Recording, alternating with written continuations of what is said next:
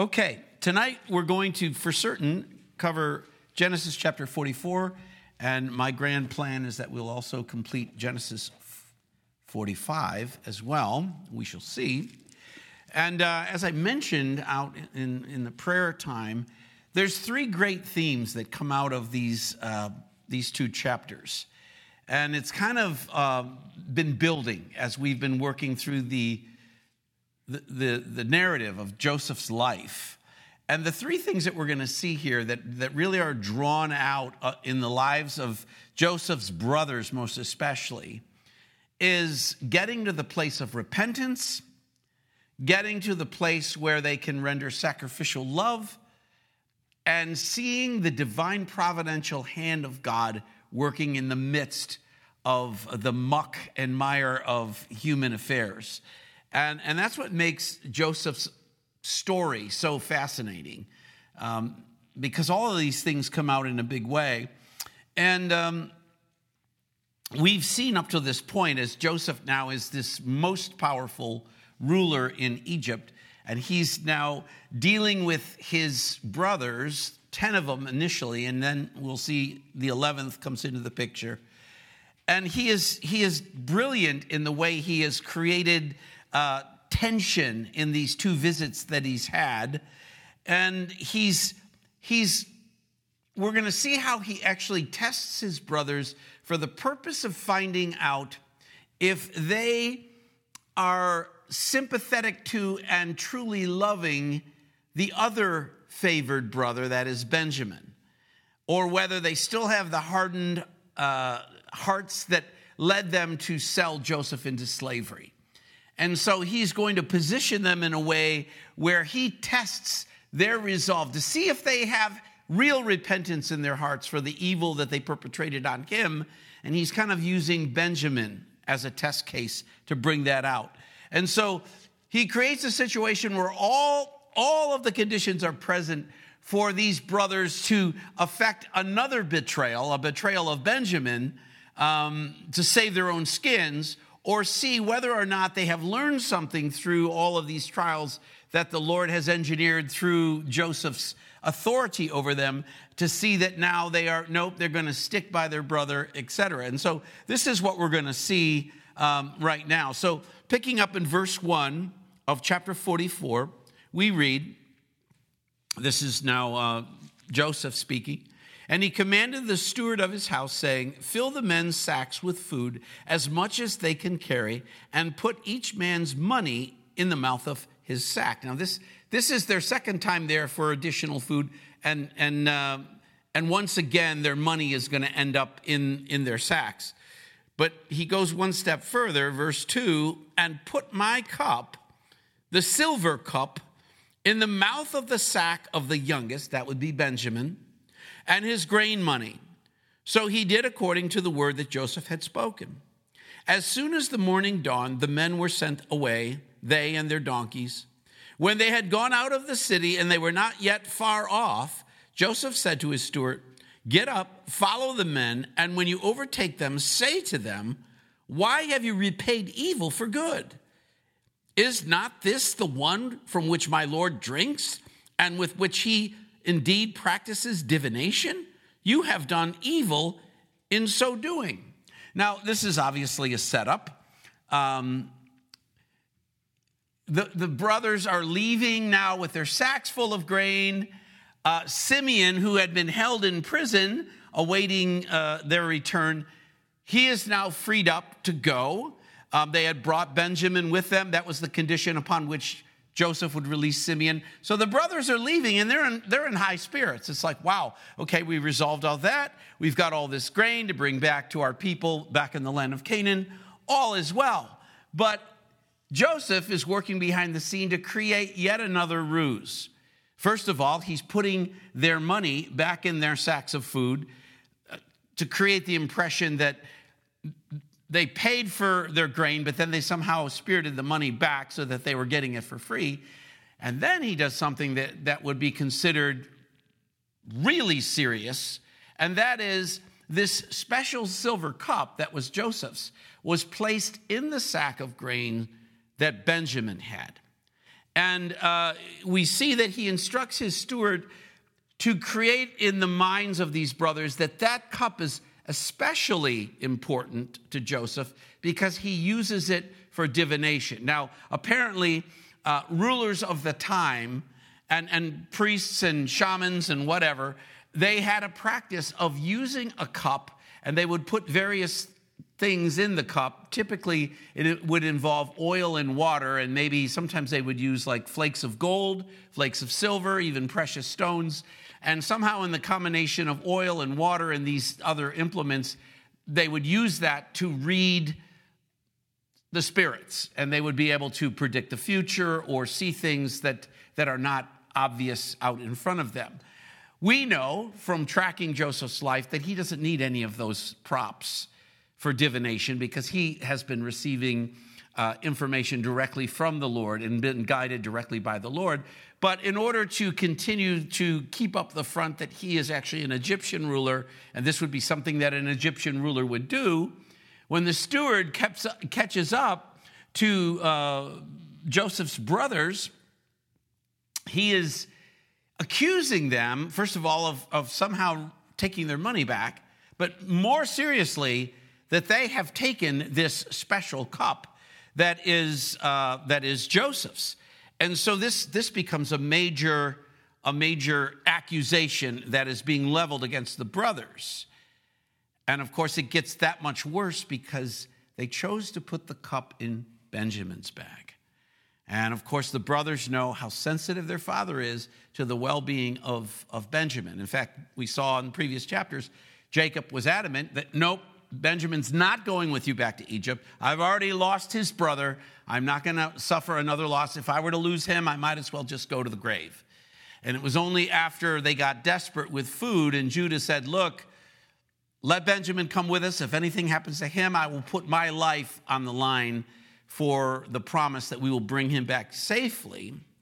But they don't know this yet, that it's in Joseph's bag. So we carry on in verse 6 the, the steward overtakes them and he spoke to them these same words. And they said to him, Why does my Lord say these words? Far be it from us that your servants should do such a thing.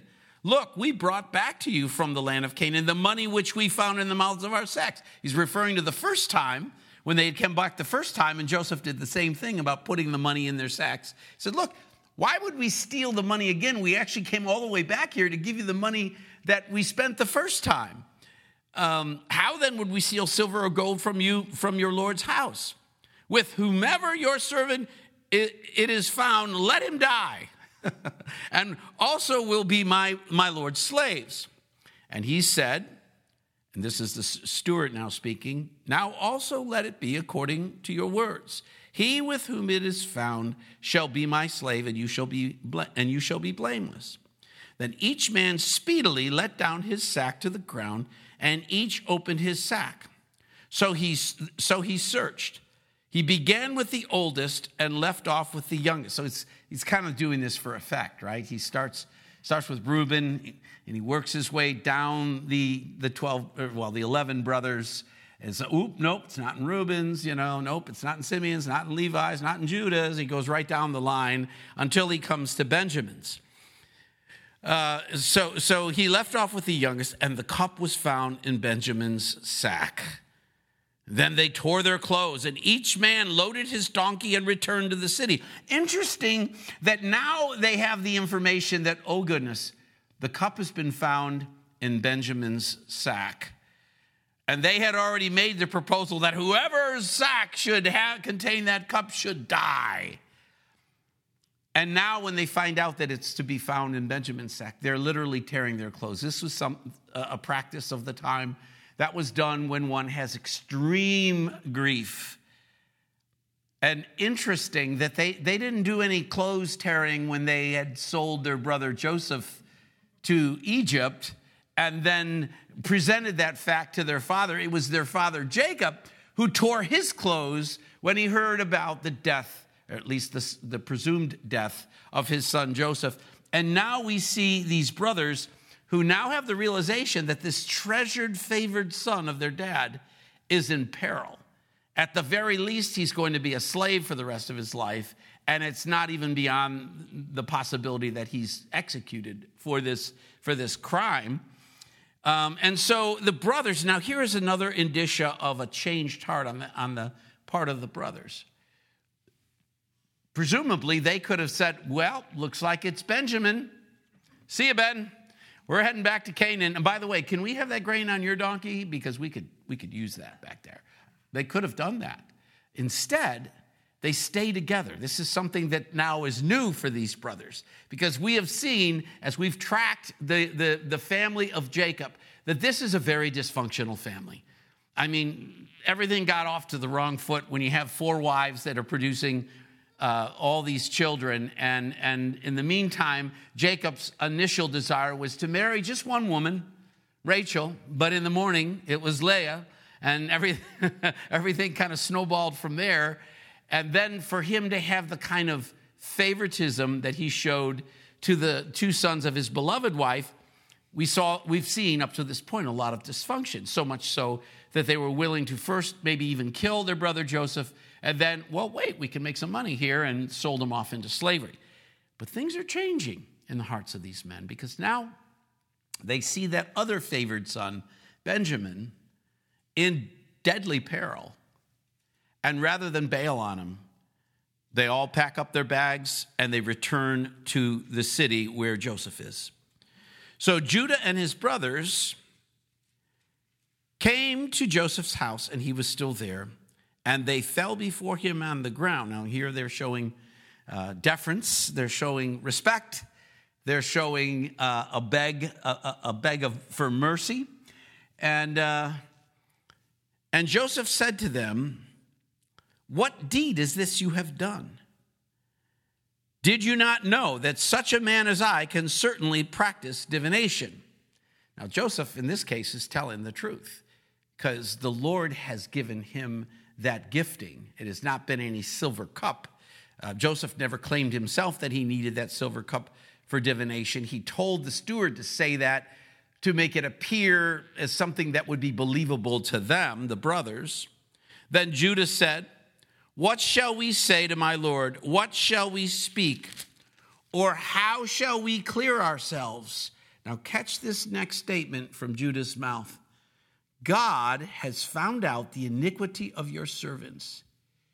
Here we are, my Lord's slaves, both we and he also with whom the cup was found. Now, the reason why that particular statement by Judah is significant is because he is now acknowledging the chastisement of the Lord for the wickedness of their hearts. Clearly, he is not referring to the accusations against them that they took their money back and they stole the cup from, from Joseph because Judah knows clearly they didn't actually do that.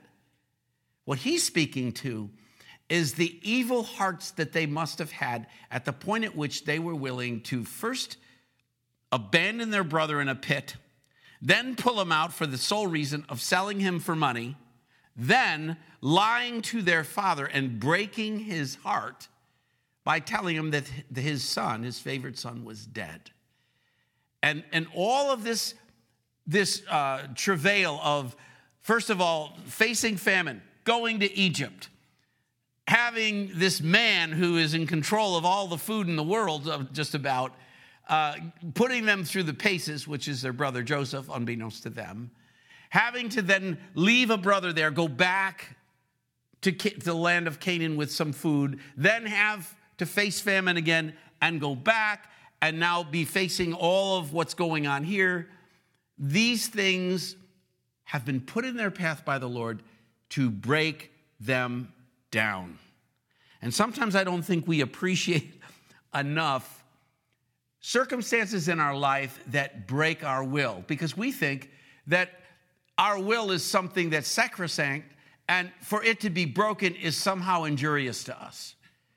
And the fact, the truth of the matter is that one of the most uh, dangerous attitudes we can be in, one of the greatest impediments that we can have in our way in terms of being uh, in fellowship with God is a heavy dose of self reliance, a heavy dose of self satisfaction. These are things that, that are in opposition to our submission to God. And that's where these guys were. These guys kind of took a, a, a, page out of their father's playbook in terms of deception, manipulation, a get for you, you know, zero sum game, I win, you lose. And this was their mindset and the place where their heart was up until all of these circumstances. And now that's being broken down. And what the pivotal point for me is this verse 16, where Judah says, What shall we say to my Lord? In other words, I don't have any defense for any of this. What should we speak or how, how shall we clear ourselves? God has found out the iniquity of your servants. Judah is attributing to God his discernment of where they have been in their lives, and he is calling them up on it through these circumstances. Here we are, my Lord's slaves, both we and he who also with whom the cup was found. This is, this is speaking to repentance. And repentance is, is the door through which we receive Christ. We cannot stay in our prideful selves. We cannot stay in our self satisfaction and self reliance and receive Christ. We just can't. I mean, when, when Paul gave that wonderful apologetic before uh, Roman officials in Acts chapter 26, verse 20, and he's talking about how uh, he started out basically sharing Christ. He says, He declared first to those in Damascus and in Jerusalem and throughout all the region of Judea, and then to the Gentiles, that they should repent, turn to God, and do works befitting repentance. When we talk about works befitting of repentance, we have to understand what repentance is. It's not just reaching a place in your mind where you realize that was not good, that was wrong, that does not please God. That's an intellectual uh, a, a, a agreement with something that is not godly. But if it is not accompanied with a change of behavior, behavior that's pr- provoked by the change of mind, so a change of mind which leads to a change of heart, which culminates in a change of action, then it's not true godly repentance. Paul gives us the, um, the distinction in 2 Corinthians 7 between verses 9 and 10. As Paul is writing to the Corinthians yet again, and, and you know, you look at the, the, the Corinthian letters, and what you get a clear impression of is this was a woodshedding. you know, taking, taking some believers, taking a church to the woodshed to kind of straighten them out. And he's now referring to some of the, um, the uh, chastisement that he has been giving them. He says, Now I rejoice, not that you were made sorry, but that your sorry, your sorrow led to repentance. For you were made sorry in a godly manner, that you might suffer loss from us in nothing. For godly sorrow produces repentance, leading to salvation.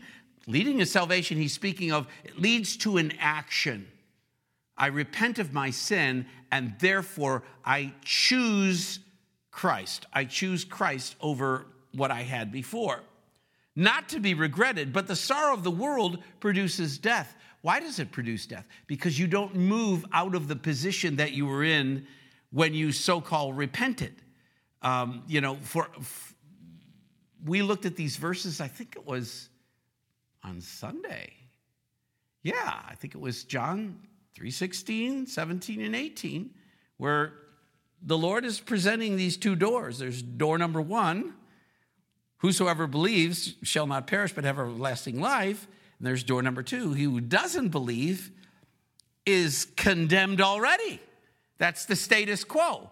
So sorrow of the world produces death because death is, is where you're headed anyway. And godly sorrow or worldly sorrow has not changed that outcome. Okay? So, so this is a big moment here.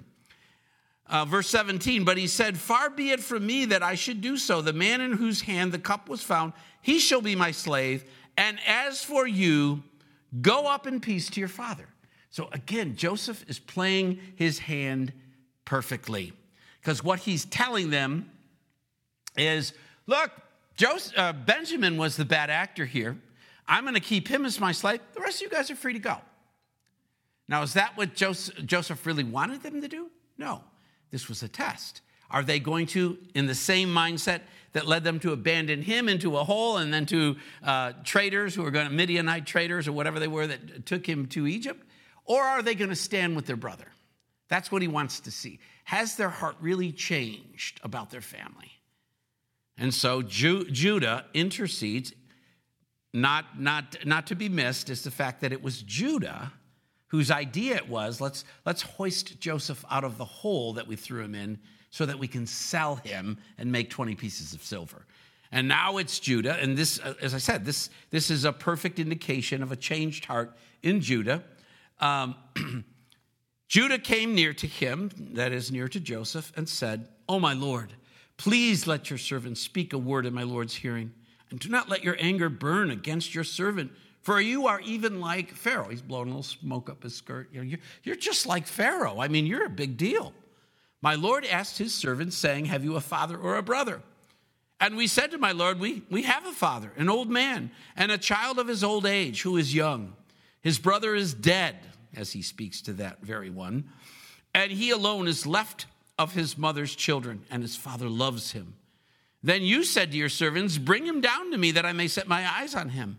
And we said to my Lord, The lad cannot leave his father, for if we should leave his father, his father should die. But you said to your servants, Unless your younger brother comes down with you, you shall see my face no more. So it was when we went up to your servant, my father, that we told him the words of my Lord.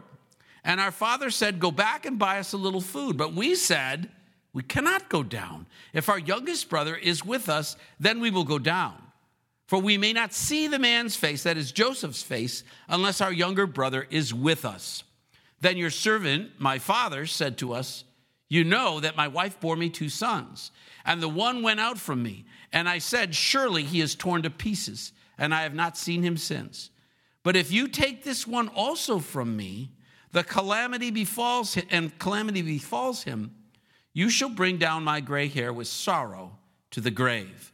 Now, therefore, when I came to your servant, my father, and the lad is not with us, since his life is bound up in the lad's life, it will happen when he sees that the lad is not with us, that he will die. So your servants will bring down the gray hair of your servant, our father, with sorrow to the grave. For your servant became surety for the lad to my father, saying, If I do not bring him back to you, then I shall bear the blame before my father forever. So here's Judah, and he is laying out the entire chronology of this, this whole affair. How they came, and when they came for grain, Joseph took it upon himself to ask, Do you have a father? Do you have any other brothers? And of course, they told the truth, said, Yes, we have a father, we have a younger brother. And then it was it was Joseph who drew out of them the commitment that don't come back unless you have Benjamin with you. And they were forced to do that because of the famine, knowing, however, that if anything should happen to this young man, it would be the death of their father. So here comes the big ask that Judah makes in verse 33 and 4. Now, therefore, please let your servant remain instead of the lad as a slave to my Lord, and let the lad go up with his brothers. For how shall I go to my father if the lad is not with me? Lest perhaps I, I see the evil that would come upon my father. Now, here, what we see finally developed in Judah, who ultimately will be the line through which Messiah will come. And up to this point, you might have been justified in scratching your head and saying, Of all the 12 brothers, you're going to choose this rogue, this guy, this liar, this guy who decides he'll have a dalliance with, with a prostitute only to find out that it was his daughter in law? I mean, really?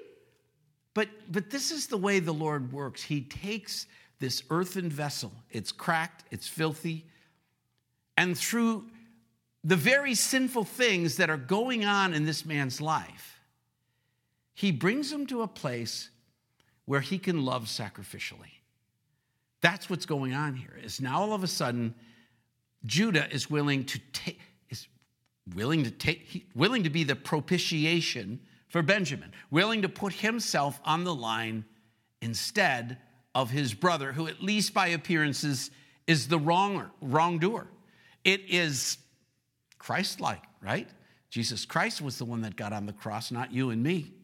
Jesus Christ went on the cross even though he did not commit a single sin, but he was willing to do that for the sake of us. This is, this is the paradigm that Christ gives to the church, gives to his people. And it's wonderful to see in different places in Scripture where you have modeled by some of the pillars of, of the faith this kind of sacrificial, substitutionary love. I will take the place of the wrongdoer. Here, here's one. This, this one is an incredible one. It's found in, uh, in uh, Exodus chapter 32, verses 31 and 2.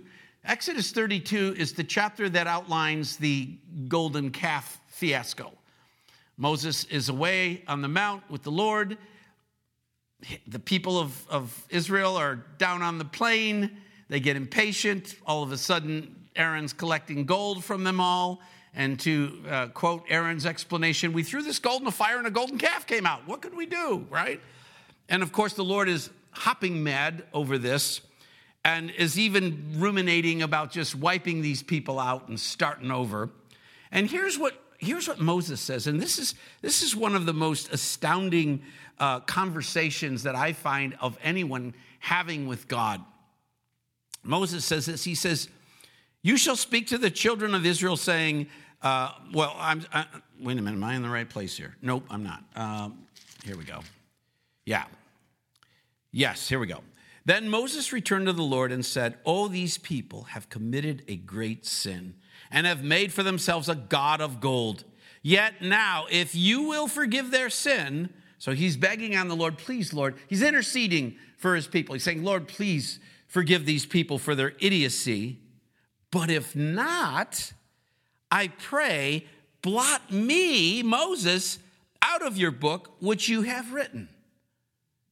So, so, so much of a heart does he have for his people that he would be willing to stand in their place, to take the punishment that is due them for the sake of their well being, their salvation. Paul the Apostle did the same thing, or at least he proclaimed the same thing in Romans 9 3 and 4, where he, he wrote, For I could wish that I myself were accursed from Christ for my brethren, my countrymen according to the flesh, who are Israelites. And we know in verse, uh, chapters 9, 10, and 11 of Romans, this is where Paul is really kind of dealing with the Jewish question. It's like the Lord has brought this salvation. He brought it first to the Jews. Somehow they've missed it. What do we make of that? And as Paul is explaining that, he, he has this aside where he says, Man, nobody is more heartbroken about the fact that my people as a nation are missing this than me. So much so that I wish it would be me that is accursed from Christ, that is apart from Christ, that they might have salvation through Christ. And, and this is kind of what's going going on here now in Judah's life, and we might project that this might be the same place that the other brothers are in, is this, this heart for sacrificial love. The willingness to love somebody not because they're getting something from them. In fact, they're loving them by giving them everything and getting nothing but death in return. This is, this is why Jesus said in John 13 34, A new commandment I give you that you love one another as I have loved you. And hang on that for a moment. As I have loved you, how did Jesus love us? Sacrificially, died for us. As I have loved you, that you also love one another. By this, all will know that you are my disciples if you have love for one another. This is something I think sometimes the church loses sight of so many people that I have heard or encountered who are, who are jauntist against the Christian life and coming to Christ will pin their objection on what they see in the church. They, they will see the way in which the church exists within itself, and they will find that to be distasteful because they don't see the Christ like principles lived out amongst that, that closed group of people. And so they figure how where's the power in that? And, and so what we're, we're seeing here is this remarkable change of heart. Uh, there's a number of different things called out in the text that, that in, indicates that Judah and his brothers have had a transformation. Uh, for example, remember in the chapters we looked at last time, the, at the end of chapter 43, uh, they're being served food in Joseph's house, and they're each brought out a portion of food. And then Benjamin's portion is brought out, and it's five times more than they had. And you know, you could expect that they would react to that kind of the same way they reacted to Joseph's multicolored coat. You know, oh, he's obviously the favored one. Let's throw him in a hole. But they didn't. They all rejoiced and they had a wonderful time. They trusted each other and not accused one another of wrongdoing uh, when it came to the issue of stealing of the cup. They stuck together when the silver cup was found in their younger brother's sack. Uh, they completely humbled themselves by going back to Egypt, even though they could have returned to Canaan. They went back to Egypt when Benjamin was arrested and humble themselves before Joseph. Um, they, they knew their predicament was the result of their sin against Joseph. In other words, they had the realization that, well, by golly, we deserve this because of the things that we did against our brother Joseph. They offered themselves to be slaves in Egypt and not abandon Benjamin, the favored son. Uh, they showed due concern in, in Judah's little speech about how this was going to affect their father, which they seemed to have no care about when they came back to him and told him a lie about Joseph being ripped up by animals. And then, of course, Judah offering himself as a substitutionary sacrifice on behalf of Benjamin. These are all things that are monumental changes in their heart that God has affected, and He's affected it through circumstance. It's a beautiful picture here. So now we, we, uh, we carry on in chapter 45, and we read there then Joseph could not restrain, restrain himself before all those who stood by him, and he cried out, Make everyone go out from me. So no one stood with him while Joseph made himself known to his brothers. So Joseph now has heard this story. He's seeing the anguish on these brothers. He is seeing the change of heart in their lives. He's seeing their repentance. He's seeing their willingness to sacrificially love their, his, his biological brother. And now he realizes God's work has been completed. The family has been unified. God has blessed through ad, uh, ad, adversarial conditions and adverse conditions. God's work has done enormous things. And Joseph is now overcome with emotion as he sees the Lord's plan for this family all coming uh, into focus. So we read there in verse 2 he wept aloud, and the Egyptians and the house of Pharaoh heard it. So you could imagine, uh, you know, when a man is really overcome with emotion, and is just sobbing, it's loud. Uh, it's loud. Then Joseph said to his brothers, This is amazing. I am Joseph. Does my father still live? But his brothers could not answer him, for they were dismayed in his presence. Now, what is being uh, conveyed when it says they were dismayed? It's a, it, it's a combination of shock and terror. Shock and terror. Shock in that, how can this be? How could this guy be our brother? Now, they have not seen him by this point for at least 15 years. The last time they saw him, he was a 17 year old kid. And he, I'm sure he's got all the affectations of, of being an Egyptian ruler. Um, the Egyptians had a very specific way in which they did their hair and beards and everything like that and, and then, of course, the clothes that he would be wearing. So there would be a little chance that when they saw him for the first time, they said, Oh, goodness gracious, that's Joseph. No. So now he's saying, I am Joseph. And does my father, our father, still live? And these men are freaked out. It, it, it, it harkens to the way in which the prophet Zechariah tells us that the nation Israel will react when they come to the realization that Jesus Christ is indeed the Messiah. Zechariah 12 10. And I will pour out on the house of David and on the inhabitants of Jerusalem the spirit of grace and supplication. Then they will look on me, whom they pierced, Yes, they will mourn for him as one mourns for his only son, and grieve for him as one who grieves for a firstborn.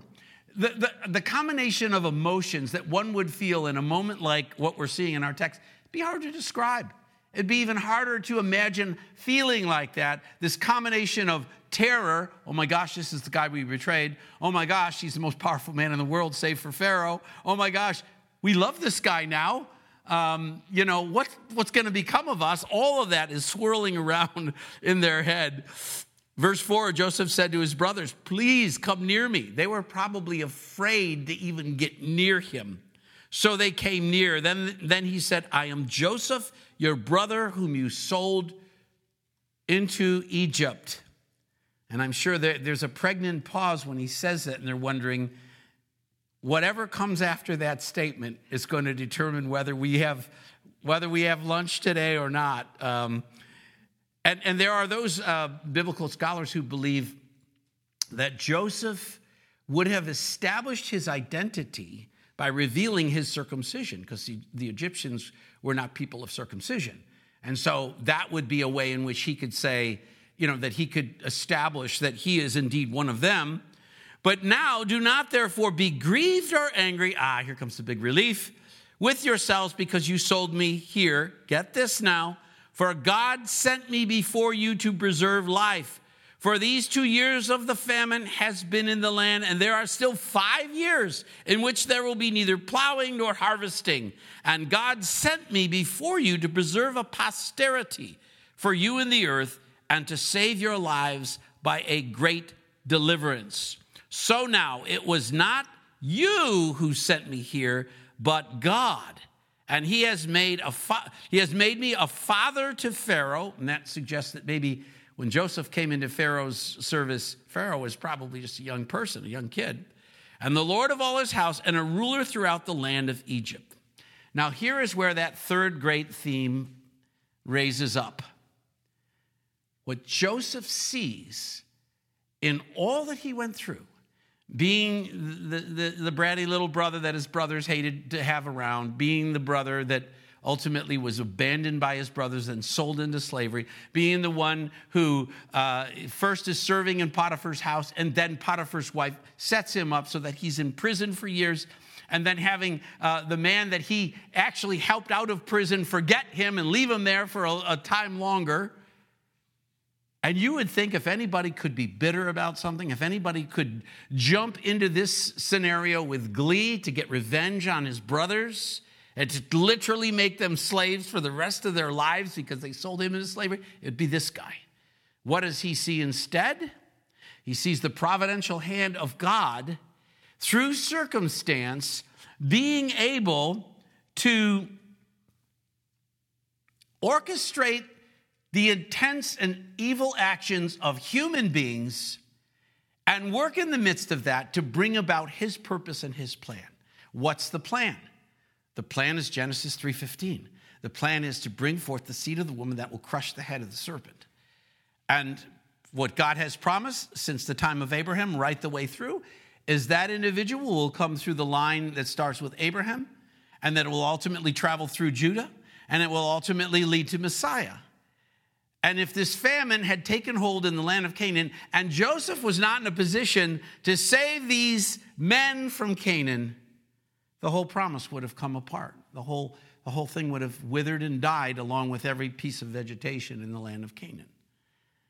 But through, through the evil intents and actions of the very people that he has called to bring forth the Messiah, the Lord works in the midst of it. And this man, Joseph, this man, Joseph, sees it. That's why I say he doesn't need a silver cup to divine anything. The Lord is speaking directly to the heart of this man, and he is telling his brothers what's up. Hurry up, verse 9. Hurry and go up to my father and say to him, Thus says your son Joseph. That would be enough to give old Israel a heart attack. God has made me Lord of all Egypt. Come down to me, do not tarry. You shall dwell in the land of Goshen and you shall shall be near to me and you and your children your children's children your flocks and your herds all that you have there i will provide for you lest you and your household uh, and all that you have come to poverty, for there are still five years of famine. And behold, your eyes and the eyes of my brother Benjamin see that it is my mouth that speaks to you. So you shall tell my father of all my glory in Egypt and of all that you have seen. You shall hurry and bring my father down here. Then he fell on his brother Benjamin's neck and wept, and Benjamin wept on his neck. Moreover, he kissed all his brothers and wept over them. And after this, his brothers talked with him. This, this is one of the great reunion stories of all time. Uh, the, the emotions that undergirded this would be as strong as a garlic milkshake. And, and here is this man who has been so wronged by all of these brothers, and yet he has nothing but love and forgiveness for them. It is, it, he is a wonderful type of Christ. Now, the report of all of it was heard in Pharaoh's house, saying, Joseph's brothers have come. So it pleased Pharaoh and his servants well. And Pharaoh said to Joseph, Say to your brothers, do this.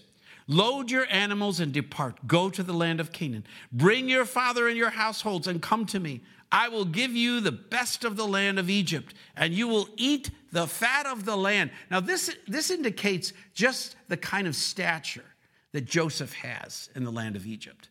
Pharaoh obviously, because, because um, Joseph was able to discern his dream and therefore forewarn the nation and allow the nation to make plans. And now they are in the catbird seat relative to every other nation on earth because they made the plans to prepare. And so now, when they see the great joy that Joseph has, and they maybe had an inkling of the story behind his, his getting to Egypt, Pharaoh and his household are overjoyed for him, and they are now showering uh, Abraham or um, uh, Jacob's family with all of this wealth. Now you are commanded, do this: take carts out of the land of Egypt for your little ones and your wives. Bring your father and come. Now, when they talk about carts, we're not talking about ox carts. These would probably be very ornate, very comfortable, and plush carriages, if you will to bring these people. Uh, one commentator said that to have these carts from Egypt show up in the land of Canaan would be equivalent to landing a jumbo jet in the middle of, of people who have lived in the jungle their whole lives and have never seen modern uh, conveniences. Uh, it would be that overwhelming that wow, you know, it would be opulent, it would be, you know, rich, it would be wonderful. Um, all, and also, uh, do not be concerned about your goods, for, for the best of all the land of Egypt is yours. Wow. Then the sons of Israel did so, and Joseph gave them carts, according to the command of Pharaoh, and he gave them provisions for the journey. He gave to all of them, to each man, changes of garments, but to Benjamin he gave 300 pieces of silver and five changes of garments. And he sent to his father these things 10 donkeys loaded with good things of Egypt, and 10 female donkeys loaded with grain, bread, and food for his father for the journey. So he sent his brothers away, and they departed. And he said to them, See that you do not become troubled along the way. Now, uh, the translation there is, uh, is a little bit uh, obtuse, but what he's basically telling them is don't get angry and contentious with each other on the way. In other words, we've just had a, a real nice, uh, godly uh, kumbaya moment. Don't, don't mess it up on the way home. Uh, that's kind of what he's telling them. Uh, then they went out of Egypt and came to the land of Canaan to Jacob, their father. And they told him, saying, Joseph is still alive, and he is governor over all the land of Egypt. And Jacob's heart stood still because he did not believe them. But when they told him all the words which Joseph had said to them, and when he saw the carts which Joseph had sent to carry him, the spirit of Jacob their father revived. Then Israel said, Notice how the, the change of name. Up to this point, it's been Jacob, Jacob, Jacob. In this moment, verse 28, then Israel said, It is enough. Joseph, my son, is still alive. I will go and see him before I die. Remember when he was saying, Everything is against me. He was pretty much bitter. He was depressed. He was uh, dislocated from the hand of God that had been on his life since day one.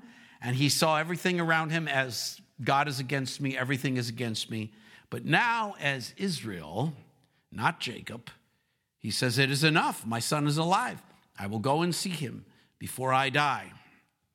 The one thing that is left is a question for me as we come to the end of that chapter did Judah ever tell him, Dad, we boldface lied to you? We, we told you a lie about Joseph. We know exactly where he ended up. We know we sold him into slavery. We don't get that backstory. We don't know. Um, but according to Israel, it is enough.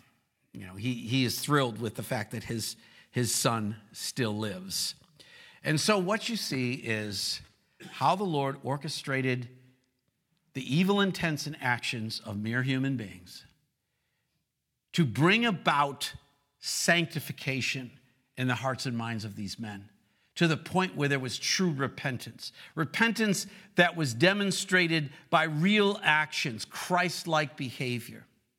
You saw jo- uh, Judah expressing himself in a way that made it very abundantly clear that he was now extending sacrificial love to the favored brother who might otherwise have been uh, a real annoyance to him. And we see the providential hand of God in the midst of circumstances. The challenge for us as we see that is, you know, there are parents right now. Uh, there's my brother, uh, Kevin, Kevin Edwards, uh, brother pastor there in Calvary Chapel, Clayton. A week before Christmas, he loses his wife. 47 years old. She died a, day, a week before her birthday. If you're that guy, are you willing to trust the providential hand of God in the midst of that sorrow? They had a wonderful marriage. They built a fantastic ministry. Their kids are beautiful and, and, and godly. I mean, ev- I mean, nobody's perfect, but you could look at Kevin's family and you could say, boy, they got most of this right. And he and his wife are a great team and then the Lord took her. And, and my prayer for Kevin is that, like Joseph, he could look at that and he could say, Well, my heart is broken for the, for the loss of fellowship with my wife. But God's working in the middle of this. God's got something for me. He's got something for our church. He's got something for our kids. He's got something for her greater family that is truly special. And, and, to, and to draw comfort in that and, and to be able to rest in that, that that's a level of faith right there. I mean, that is that is really a godly orientation to life on this earth. So we'll leave it there. But we thank you, God, for showing us these things, Lord.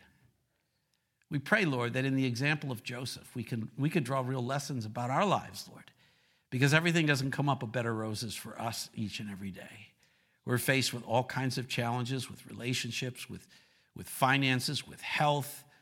Um, the, the hits keep coming. And Lord, if we could just have the trust and the maturity of vision that Joseph had in looking all the way through his circumstances and seeing your providential hand in the midst, Lord, that, that's, that is a wonderful gift that could only come from you. I lift up my, my brother Kevin Edwards, Lord, and his family and his church as they are grappling with the loss of Lisa, his beloved wife. And for all the other families that we know in, in, in our church and in our circle of friends and family who are suffering loss right now, for the Herrera family, suffering the loss of Rose, their precious mom and grandmother.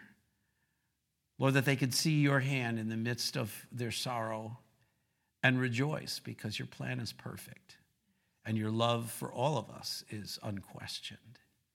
So, Father, we thank you for meeting us here tonight, Lord. We give all thanks and praise to your precious Son, Jesus Christ. Amen. Amen. Amen.